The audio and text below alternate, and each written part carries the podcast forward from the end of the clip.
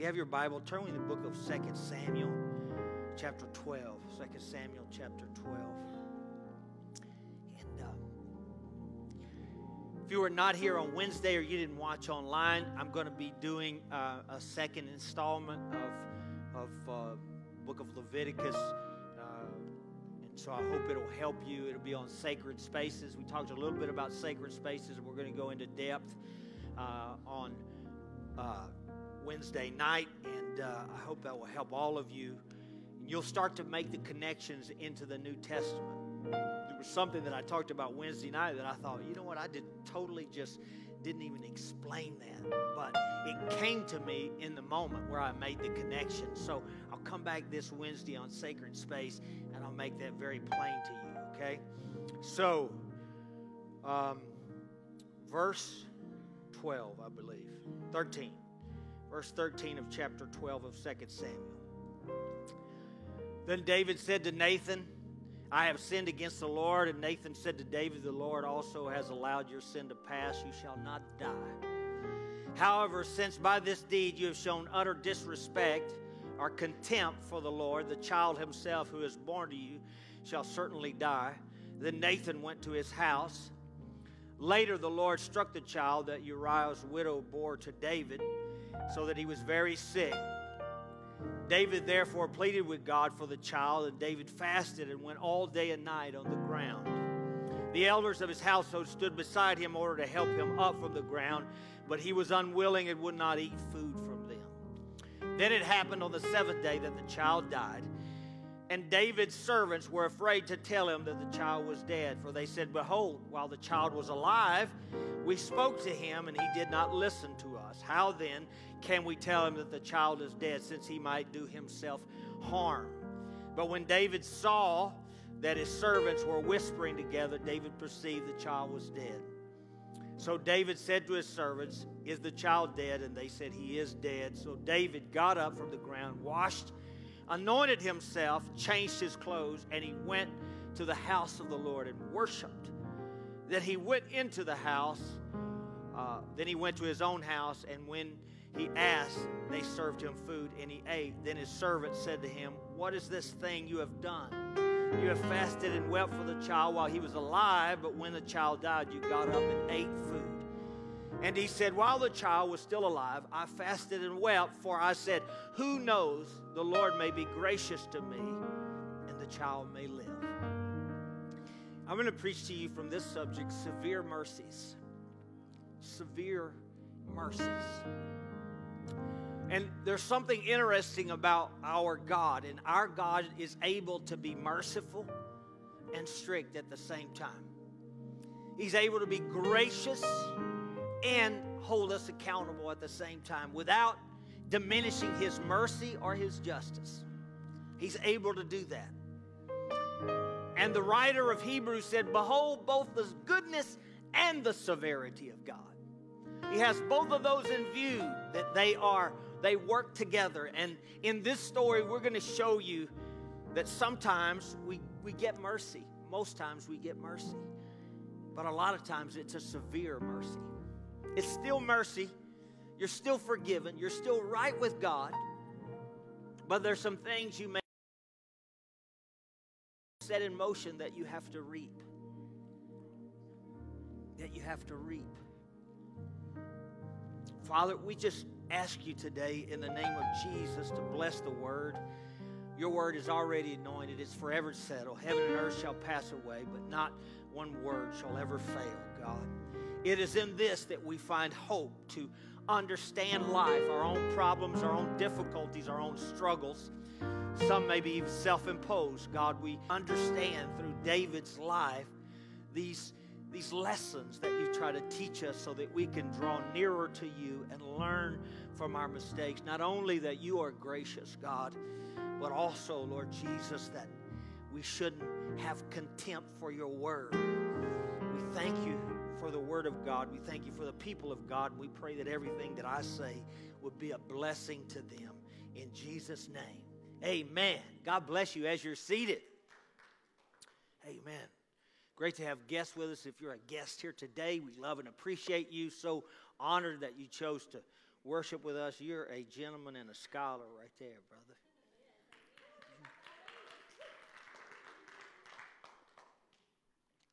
And understand um, that there is a little bit of COVID breakout, and so it only takes a few who have it, and we have a few, and then everyone they're connected with, unfortunately, has a quarantine. So we just encourage you to take whatever precautions you need to. Okay, if that's a mask, if that's getting some distance, if that's being online for a while, I won't tell you what's the best thing to do, but I but I will tell you it is there and you're going to see it in the media, but I am not going to give any more time to it because they give enough time to it, okay? just just not. I've done 2 years of this and so you know, but I understand it. I do understand it. So I mean, if you read this whole story, you understand that David has sinned with Bathsheba, and it's he's really not been in the presence of God for nine months. And then finally, Nathan confronts him about his sin and the death of Uriah and the hiding from God and all of that. And what we see here is a difficult thing. And a lot of people want to skip over this story because it's just, it just doesn't end happily like we always like our fairy tales to end. But in the story, you have some things that are difficult to understand. You have the death of the child at the hand of the Lord. So a lot of us want to just back off that totally, right?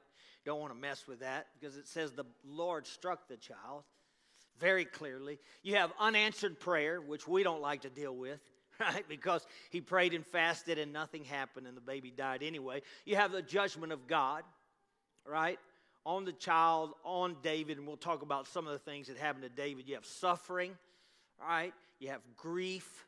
You have a mother who lost her child, and, you know, but I want to extract some lessons from this. It, it's many of these things that are the reason people sometimes leave God in church. It's these kind of things when those kind of things are compounded in their life, a lot of people can go, Is this worth it? I prayed, nothing happened. I fasted, I've been serving God, and this has come into my life. And a lot of people, if you don't understand suffering, this will be the end of your relationship with God. It can be the end. Thank God not everyone not, not everyone chooses that, but one thing is for certain, suffering is going to come to everyone at some point. All right? It's going to come. It's in suffering that we find out what we really believe about God.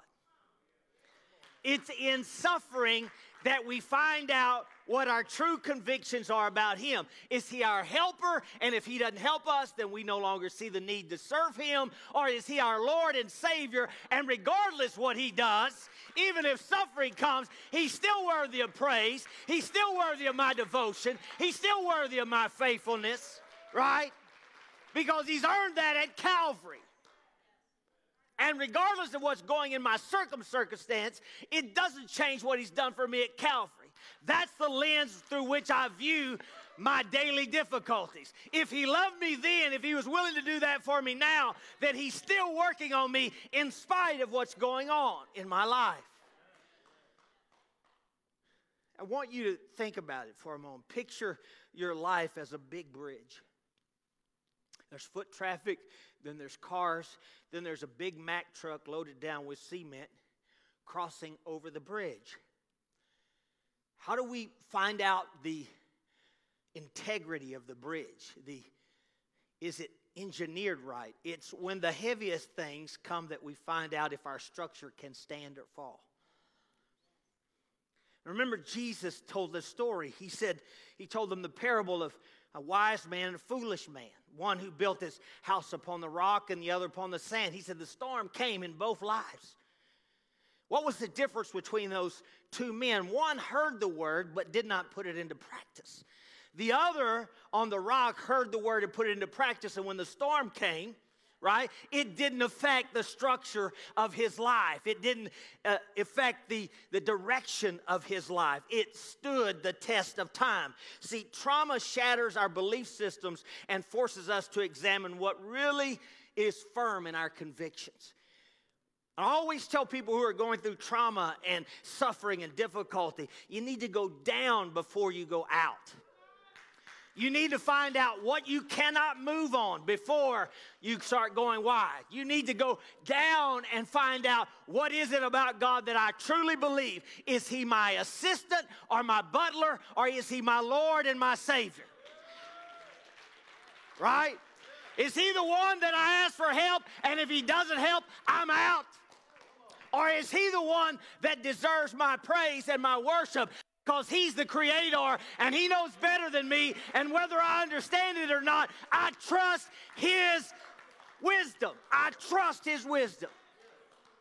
I trust that whatever is happening to me comes through those nail scarred hands. That if he allowed it, there's a reason for it, though I may not understand it.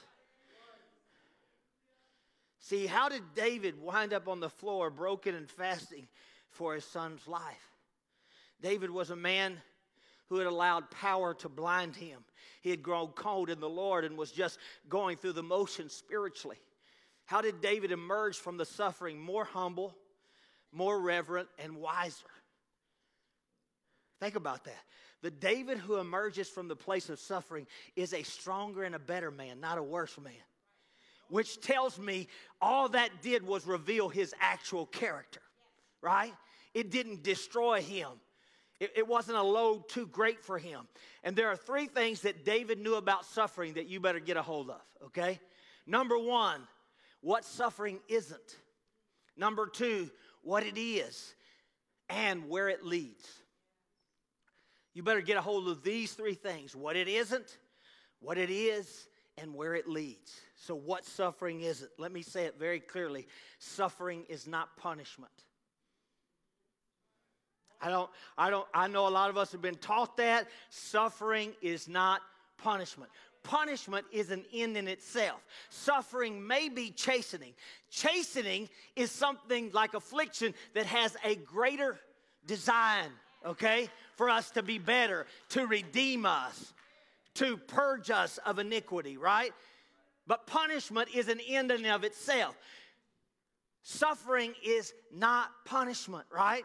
Why? How do I know that? Because immediately when David confesses, what does he say in verse 3? God has taken away your sins. So if God has taken away your sins, why would he be punishing for the sins? It's not punishment. Y'all don't believe me, do? Okay. Because a lot of people will put that on you too. If your life is going bad, you know, we had this couple was in a car accident and stuff, and they went and asked some people, and the people said, "Well, probably shouldn't have changed churches." That's it. Yeah, people will put that stuff on you, right? I mean, look, if God hasn't told you that, please be quiet. Please be quiet. Wait a minute, wait a minute. Think about this. If if Christ has taken on all of my sin at the cross, past, present, and future. How can he be punishing me for it now? And just help me understand that. If he took my punishment and he took what I deserve, then how is he punishing me now? It doesn't even make any sense. Either he took it or he did not. It's not punishment. Suffering is not punishment. We live in a fallen world. It happens to everybody, the good and the bad. It rains on the the unjust. Some good people come down with cancer. It's not punishment. Right? Some healthy people who take very care of themselves come down with some death, some disease. It's not punishment. It's we live in a fallen world. It is not the way God intended to be. We're not in the garden anymore. We sinned. Sin brought disease and death with it. It's a part of where we live. It's difficult for us to grasp that his son dies and not see his son's death as punishment. Here's what we have to understand David has total forgiveness, but God still brings him suffering and pain. He will do the same in our lives. You can have right relationship with God, right? And be eternally secure in Him about His forgiveness and still have suffering in your life. They don't have to be related. We always want to draw a cause and effect direct line between negativity and our behavior. It's interesting. We never draw a cause and effect line between positivity and our behavior. Isn't that interesting, right? You notice people go, Oh my gosh, how could this be happening? I've been so faithful. I've paid my tithes and I pray and I do. How could this be happening? And they're surprised. But when blessings come, they don't go, How could this be happening? I don't deserve this. I mean, at least be consistent. If you're going to complain and grumble about the junk, then you ought to go, My God, I don't deserve all this good stuff that's happening in my life either. I don't deserve the health that I've had. I don't deserve the life that I've had. I don't deserve the ministry. I don't deserve the family I've had. At least be consistent. If you're going to be surprised by the bad stuff, be surprised by the good stuff. Because you don't deserve it either.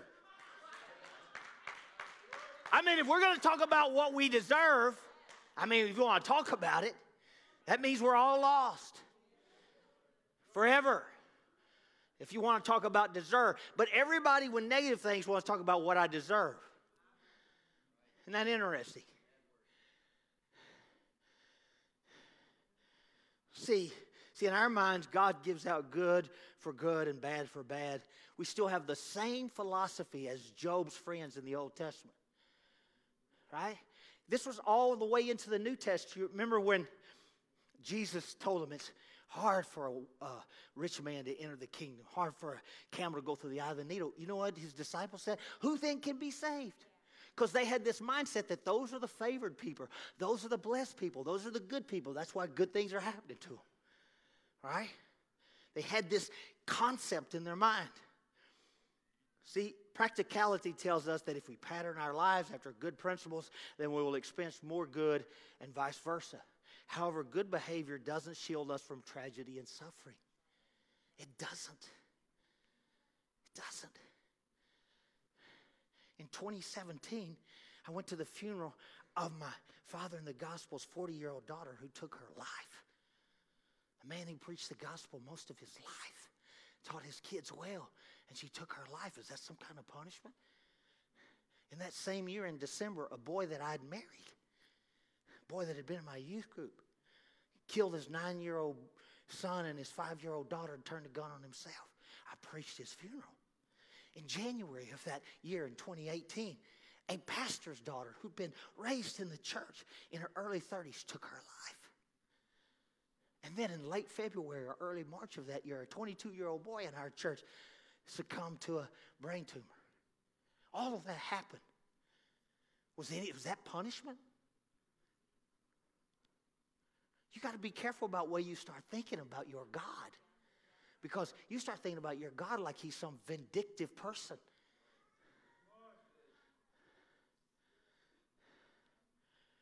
See, this, this is, it rains on the just and the unjust. Our impulse is to think God is punishing us when we experience bad things, right?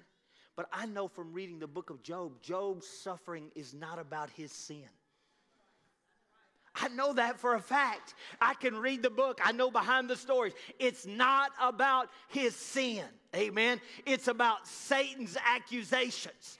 It's not about him at all. It's to prove Satan wrong and to prove that what Satan believes about Job is false.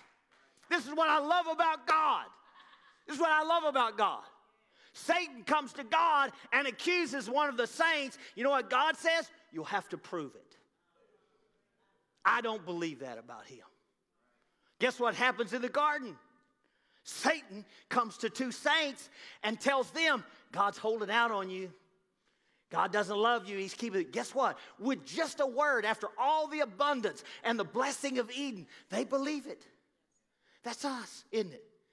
Right? Satan comes to us and said, God's not being faithful to you. God hadn't kept his word. God hadn't been good to you. And guess what? We go, you know what? You're right. I'm, I'm leaving. God, on the other hand, believes in us enough to say, hey, if you're going to make an accusation about my child, you better prove it. And I'll let a little, I'll let a little difficulty and a little trouble into their life to prove you wrong and to shut you down. You got to understand how you respond to suffering will shut the enemy down because he believes you'll quit. He believes you'll throw up your hands. He believes you'll turn your back and run. But God believes you'll be better for it. You'll be stronger for it. You'll be a more anointed through it. I've said this before, but it bears repeating. Satan believes he can find your fee or your fear. In 2018, after all those funerals, just having a difficult time. I've told you this story before. I, I wrote out a letter of resignation just as a process of thinking through it. And guess what? What I learned from writing out the letter of resignation is none of them were good reasons. had all those funerals, had all that death, had all these people who had lived right, raised their kids right, to have their kids take their own life. And it, it was just it was just a tough time for me mentally. And God told me, He said, I want you to take out that letter of resignation. He said, had you turned that in, Brent, he said, you would have been what Satan always believed you are. Given enough hell, given enough trouble, given enough difficulty, you'll quit. You only prove what the enemy believes about you. You don't prove what God believes about you. God believes you're going to make it. You're going to endure to the end. God believes that what He started, He's going to finish. Amen. He's not just the author, He's the finisher of my faith. Amen. That he that began a good work in me will complete it until the day of the Lord. And we have to believe that he's working even in the suffering, even in the difficulty, even in the trauma. He's at work on us, and we're going to come out better. So, you need one more example? Okay. Jesus was perfect and never sinned, and he suffered. Wasn't about his sin. Yeah, that's exactly right. It was about ours. See, if you believe that bad things are happening to you because God is punishing you, you will end up with shame, guilt, and self loathing, or you will resent suffering because you think you've earned better life and that God owes you good things. If you don't, if you don't know how to deal with suffering, you're going to have difficulty enduring to the end. It's in this kind of response where people walk away from God. Okay, if it's not punishment, then what is it then? What is suffering? Clearly, it's some kind of relationship between David's sin and the suffering he's experiencing. Yes there is some relationship because verse 15 says the Lord struck the child. Verse 14 says, Nevertheless, because you have shown utter contempt for the word of the Lord, by doing this, your child shall die. So there is a connection, but it's not punishment. The truth is, David is going, to, God is going to use suffering to redeem David. Psalm 119, verse 67 says, Before I was afflicted, I went astray. In other words, you do get forgiveness, but you've put some things into motion that God can't take back. For example, let me give you some basic examples. If you were to have an affair in your marriage, God would forgive you if you ask for forgiveness, but that may not save the marriage. Right? If you were to have sex outside of wedlock, right? God would forgive you for that, but you might have a baby on the way, and God won't change that. So even though there's forgiveness and right relationship, there's some things you have to bear with that decision to teach you to honor the statutes of the Lord, to teach you not to take for granted the forgiveness of God. That yes, there's forgiveness and right relationship, but there's some stuff you put in place you're going to have to carry. Right? Right? People all over the world. You know, Ezekiel could tell you this. You can sin and go into prison and, and deal with lots of things, deal drugs, and get forgiveness. And he's right with God now. But still to this day, he probably can't own a gun. Right? Still to this day, can't vote. There are things that come with that. You understand? That is not punishment. That is to teach us not to take for granted the mercy of God. That is to teach us that what causes us to show contempt for the Lord needs to be changed because our status with God can be changed, but it doesn't change our character. It is the things we have to carry after that that changes our character. You with me? All right, let me make it plain. It's a kind of severe mercy that's going to work an awesome redemption in David. You have to understand, David doesn't go to the house of the Lord for nine months. The baby is born when all this comes out.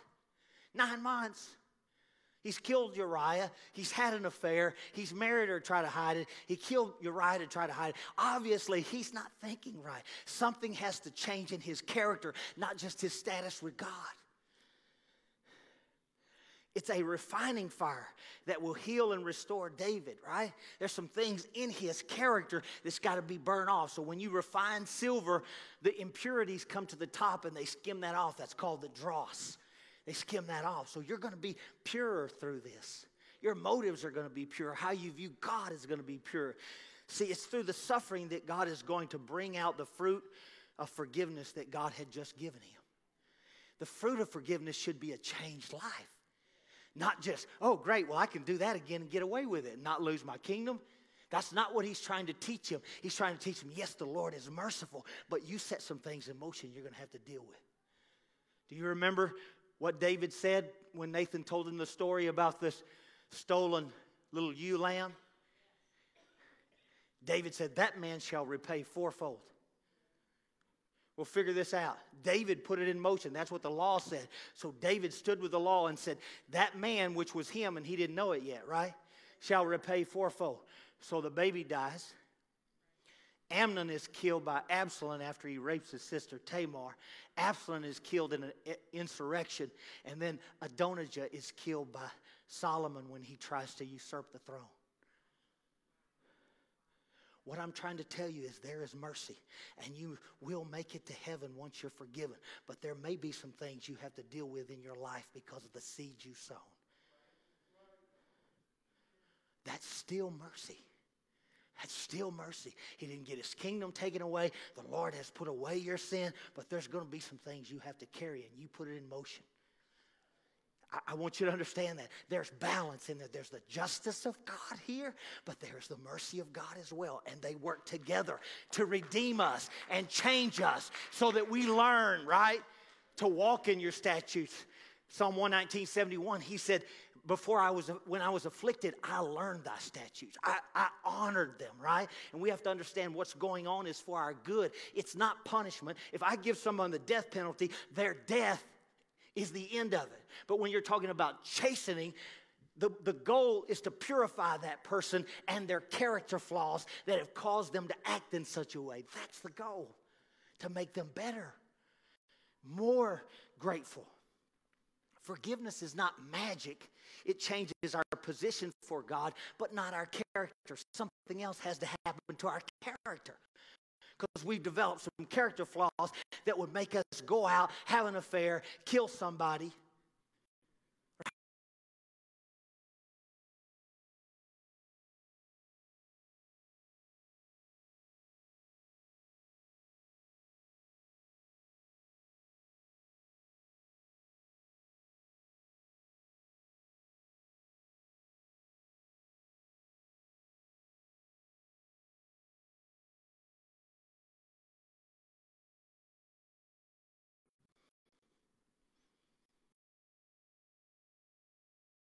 Happens instantly. Redemption happens in a process. And often through suffering. Think about that. The change in our character happens through a process. Forgiveness is of the moment. I say, God, I'm sorry I did that. And He said, Yes, I'm going to forgive you. I see your sincerity, but you set some things in motion that you're going to have to carry. All right? Cheat on your taxes, come to God. God says, Man, I forgive you. But the IRS doesn't, do they? Now, is that punishment? No. We reap what we sow, right? And understand when you come to the altar and ask God for forgiveness, He forgives you. But what you planted on Saturday night, He doesn't unplug that. You got to reap that, right? What, what, what's, what's the sense? Do, do not be mocked. God is not mocked. Whatsoever a man soweth, that also shall he reap. You have to carry that. You have to bear that. You set that in motion. All right?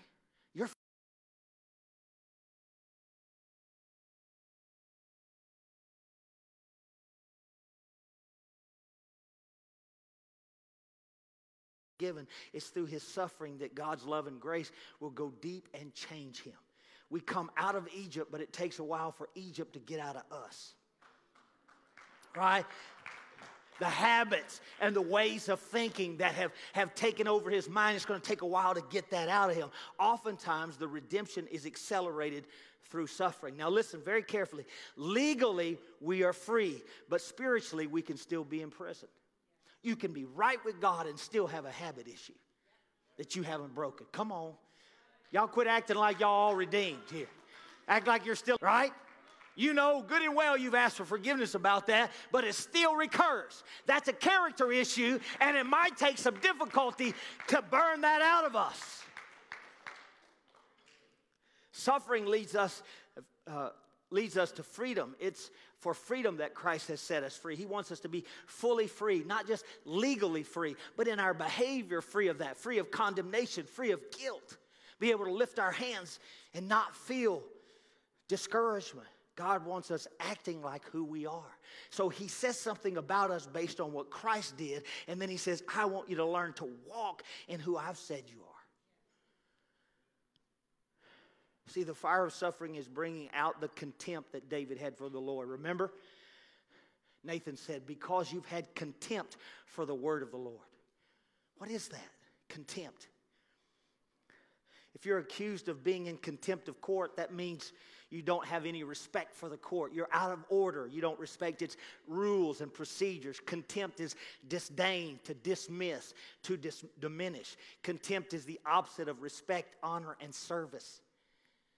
So even though we don't see anything start happening until this issue with Bathsheba in his heart, he'd start to have contempt. He thought, you know what, I'm the, I'm the king. I can do kind of what I want to. I'm in charge here. I don't have to listen to anybody. He started thinking this way before there were any evidence in his behavior. Isn't that the way it starts, right?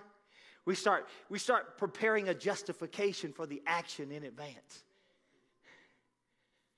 Oh, y'all don't want me to get into this, do you? Y'all don't want me to get into this, do you? Yeah, yeah, yeah, yeah, yeah.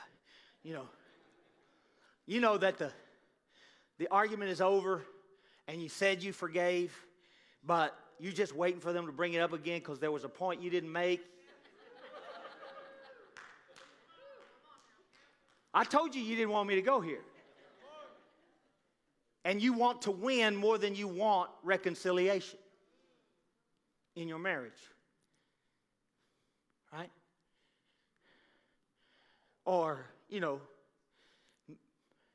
you and your spouse are, are not getting along and it's no sweetie, sweetie time. And so you think, well, since since that's not going good, I can look over the fence and I can I can ogle some women or I could go online. You know what we do, right? We build we build the justification in advance. We've already started a thinking process before the behavior ever starts. And that's what God is trying to deal with his thinking, his contempt of the Word of God. He's starting to try to deal with that, all right? David's son dies on the seventh day. You understand what that means? He never had a name, he never was circumcised, he was never in covenant. You know what he say? He said, because of your action, your, your, your son had no covenant and no, no identity. Just like when I found you, Jack. Remember when I found you had no identity? They didn't even call you. They didn't think you were worthy of calling. Act like you were one of the sons. He said, I want all the sons. They didn't even call you. I don't know what was going on in your family, but I'm the one who asked for somebody else. I'm the one who reached out and said, Get him out of the field. Get that kid you've forgotten about, the one you don't even claim, that little ruddy faced boy. I called you when you were nobody. Perfect. And now you start to have contempt for the one who elevated you. You with me? I feel the Holy Ghost in that. I'm the one who elevated you. I called you. I sent Samuel to find you. You wouldn't be here in this place if it were not for my grace and my mercy. Yes, there were some things about you I liked, but just because you had a good heart didn't make you worthy of the throne. I lifted you up. I promoted you. I gave you the victory over. I gave you the victory over the giant. You've forgotten where you came from. And so your son has to become like you were before I intervened. No identity, no covenant.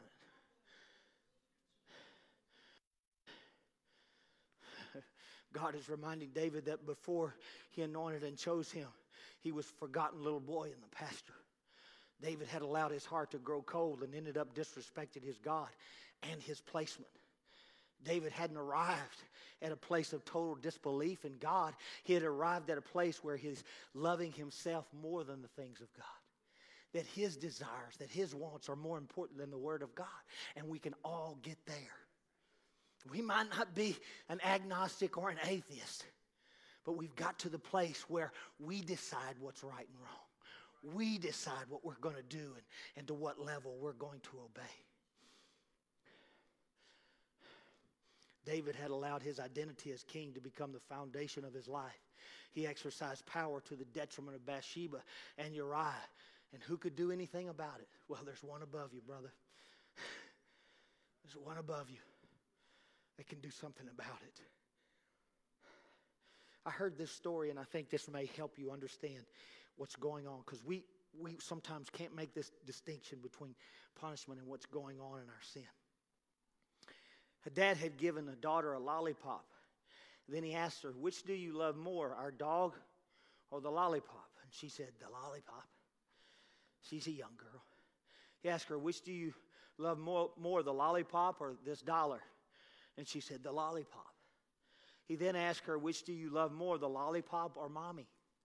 She immediately said, The lollipop. That's contempt for the mother. Now, I understand she's small, but that's what that is. My present desire, my present enjoyment is now greater than the one who gave me life and nourishes life. We all can fall into where we love the lollipop pop, right? More. It might be sexuality, it might be status, it might be money, it might be relationship, but there's something that we're showing contempt for God. It might be our health. Let's let that sit there.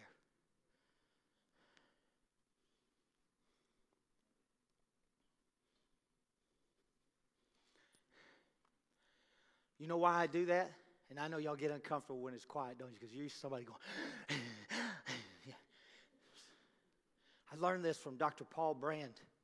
Dr. Paul Brand worked with leprosy in India and also club footedness. And so what they would do when they would take a baby who was nursing that had a club foot like this, they have to they have to put a brace on it, right? So we'd put that baby nursing, baby would start nursing, and they would turn the foot until he cut his eyes at the doctor. And then they would know that's where I need to set the brace. Because he said, if the pain overwhelms his desire to eat, the correction is too strong. Pastors have to understand that if my correction is stronger than the desire to keep eating, I'm destroying my own audience. But a lot of people say, well, I don't care it hair lips everybody. You are you going straight well, that's fine for you. See how long they stay and eat. Right?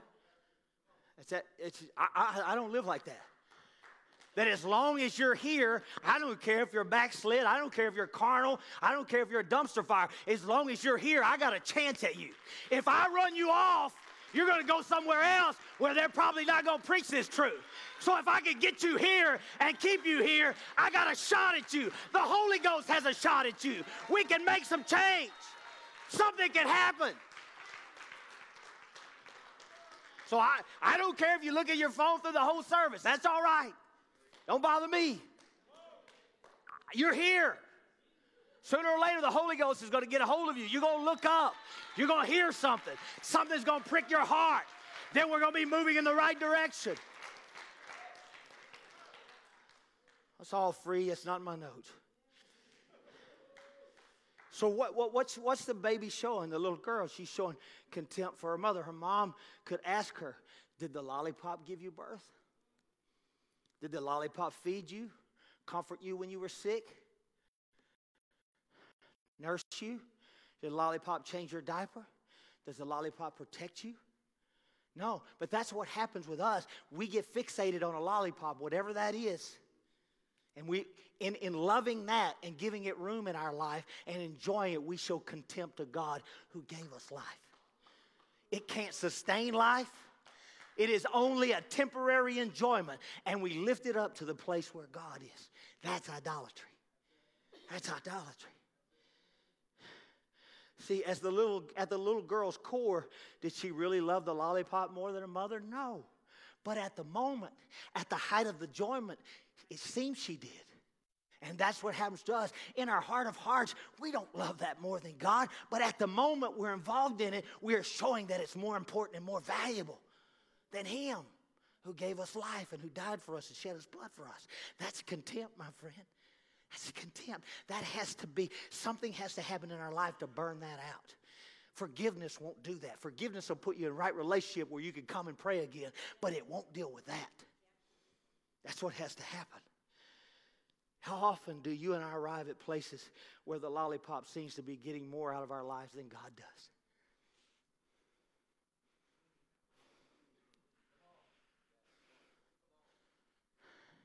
And guess what we do? You know what we do? We go, I'll repent tomorrow. You may get right relationship tomorrow. But what you set in motion, you're going to have to deal with.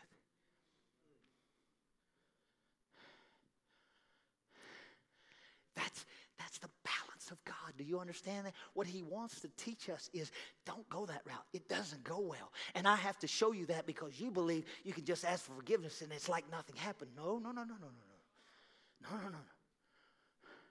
You're still going to have to raise that kid you didn't want. Right?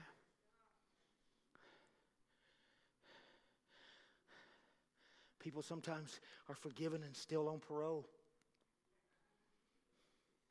You're forgiven. I was forgiven when I first came back to church. I was forgiven and I rejoiced in that forgiven. But guess what? All those people that I didn't pay their credit card, they didn't forgive. I had to reap that. I had to spend the first three years of my marriage trying to get that cleaned up, trying to go back to those people and make restitution in any way I could so that we could get in a place to buy a house. That didn't go away, you understand? That was my irresponsibility. It was still there. Did that mean God didn't love me? No. Was that punishment? No. God loved me and then forgive me. And I had a relationship with Him, but I had some stuff that I had to fix. You understand this, right? See, it's in the fire of difficulty that we get back at a place where we can see the frivolous things in comparison to God. Because when we're suffering, we're like, God is so important and so valuable, and we need Him every hour. Has God ever ripped a lollipop out of your hands? Mm, mm, mm. Mm, mm. Yes, sir.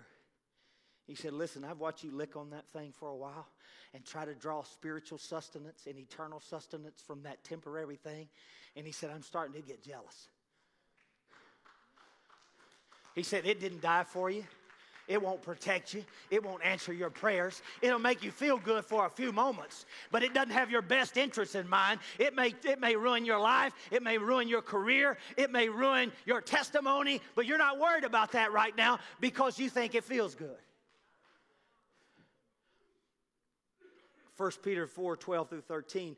Dear friends, do not be surprised at the fiery ordeal that has come on you to test you as though something strange were happening to you, but rejoice inasmuch as much as you participate in the sufferings of Christ, so that you may be overjoyed when his glory is revealed. Do not think it's strange saying the fire. See, that's when God rips the lollipop out of your hand when suffering comes. That's when he rips it out and he says, Why do you think this is strange? Why do you think this is weird? This is the process that I make your character holy. I can make you right in a moment, but to make your character and your thinking right, it may take me some time. Why would they be surprised? Because they forgot who they are. God took them from nothing and made them something, and they forgot who God was. We are surprised at suffering when we think our lives are about comfort instead of being used for His glory. Suffering takes the eyes out of us. It's removing whatever it was that made us think, why me? See, fire refines gold. If you want to make gold pure, you have to put it through the fire. If you want to make saints pure, more faithful, more holy, sometimes we got to go through the fire. And nobody's going, thank God for the fire. You understand that? But the fire is not going to hurt you. It's not going to wound your relationship with God. It's going to hurt the stuff that's unusual, right? In the fire, God is going to discern between the real stuff and the chaff and the unusable stuff. It's in God's grace that He doesn't allow us to get more attached to our lollipops than we are attached to Him. The people around David thought that, they, that David was on the floor was going to be worse when he got up off the floor. Now, watch how this fire made him better and where it led. That's not what happened. Something happens in the fire that drove deep, David deeper into God. He got up better than when he fell, right? It was in the fire that he had no uh, that he no doubt began to remember the God of the lion and the bear, the God of the giant, the God who anointed him. The suffering was a rebirth of power and goodness of God in his life. Out of death, out of the death of that son, came life to him. Out of fasting came rebirth. Out of misery came hope. Out of death comes resurrection. And out of darkness comes life. Watch this. They said, they said, what are you doing? We couldn't console. We couldn't get you to eat anything. You were so distraught over this baby, and now the baby's gone, and you got up and you're better. What's going on? And he says in verse 22 While the child was alive, I fasted and wept. For I said, Who knows? The Lord may be gracious to me that the child may live. He didn't expect God to be fair. He said, Maybe he'll be gracious. He didn't say, He said, I don't know. But I believe in his graciousness. And because he hasn't made a decision yet, I'm going to appeal to his graciousness. I don't want fairness. Who knows whether he'll be gracious to me, right? The contempt is gone. The bravado is gone. The pride is gone. Now a humble person says, I didn't know what God would decide, but I knew his character and I want to give him a chance to be gracious. He's decided now. I trust that. I trust that. It's not that I'm not sad for my son, but God has decided, and I can't do anything but go to Him now.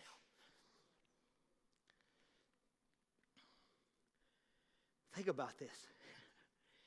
The guy that first exploited Bathsheba now goes to comfort her. The man who first took her and shamed her now leaves and goes to comfort his wife. He's a changed man. He's not an exploiter. He's not a user. Something has changed about David in this process, not just his status, but his character. Notice where suffering leads. Notice that the first place David goes when he gets up, he doesn't go to his house first, he goes to the house of God and worships. That's where suffering should lead if you understand it. We should go to the house of the God, not, not away from it. We shouldn't be missing it. We should go to it. You're not going to get better away from it. You're going to get better in his presence, right?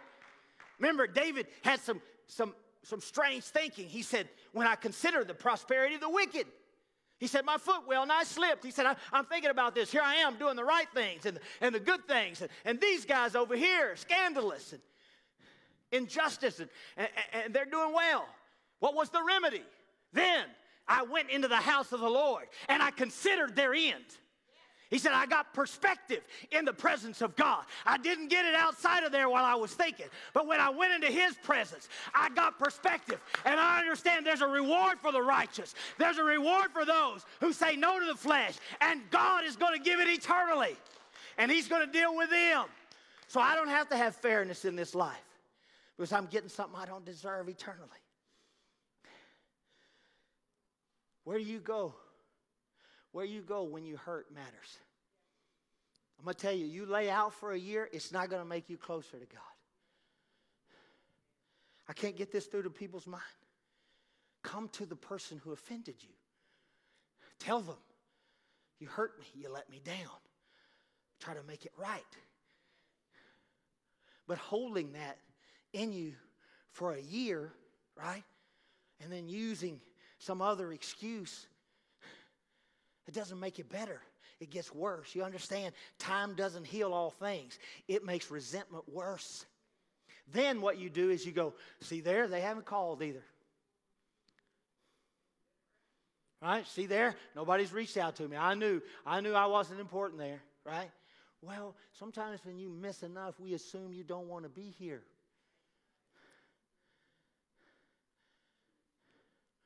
Right?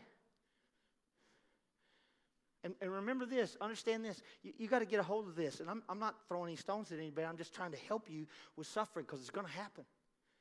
And where you go when it hurts matters. How you handle that, where you find relief. Do you go to your family or do you go to the house of God? Do you go to your friends and get misery to love company or do you go to the house of God?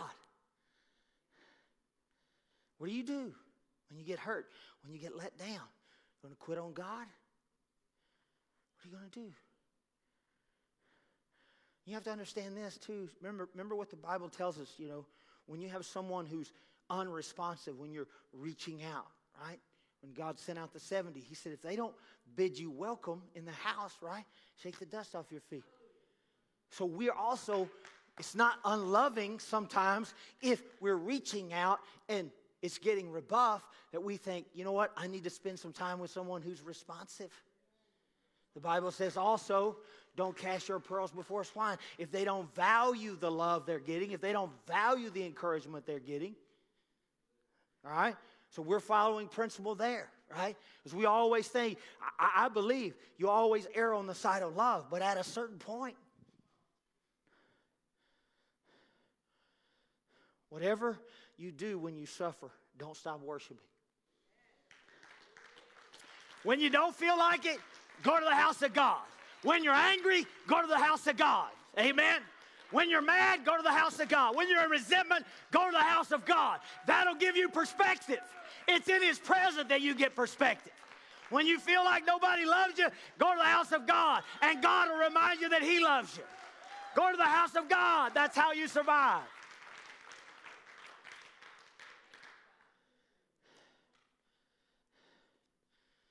But God does redeem too there is severe mercy. But David has another son with Bathsheba, and his name is Solomon.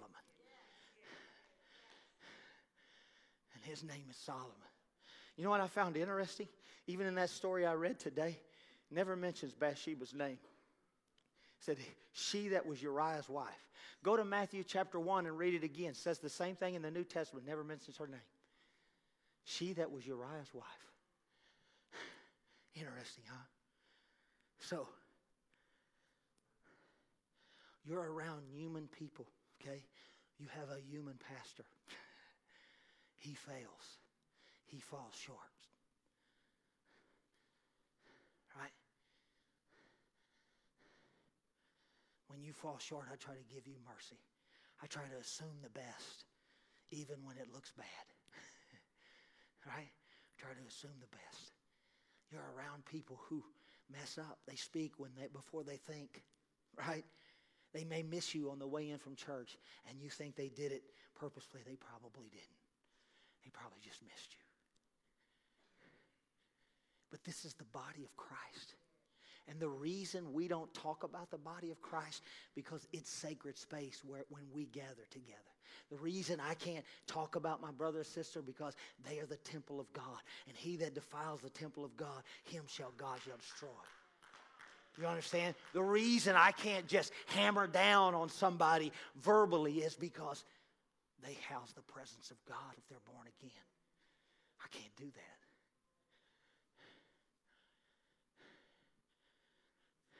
Father, I just pray in Jesus' name that you would just minister to us because we're suffering. We're suffering through a pandemic, we're suffering through sickness, we're suffering through an economy that has a backlog, a government overreach, all kinds of things.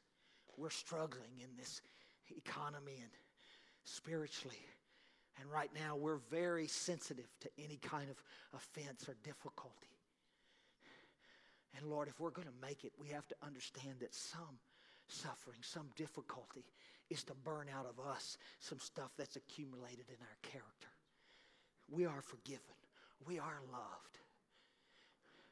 God, you've got to help us in this day and age not to come attached to our lollipops. and created things that give us pleasure.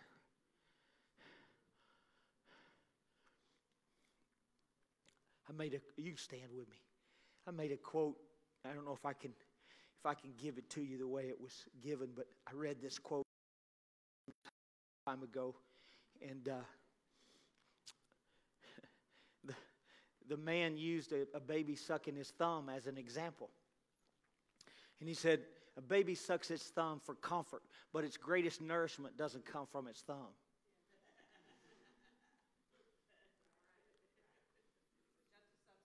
Right. It's for comfort alone. It makes me feel safe, but I don't get any nourishment from that. That make you feel safe, that make you feel sustained, but there's no sustenance in it, no eternal sustenance.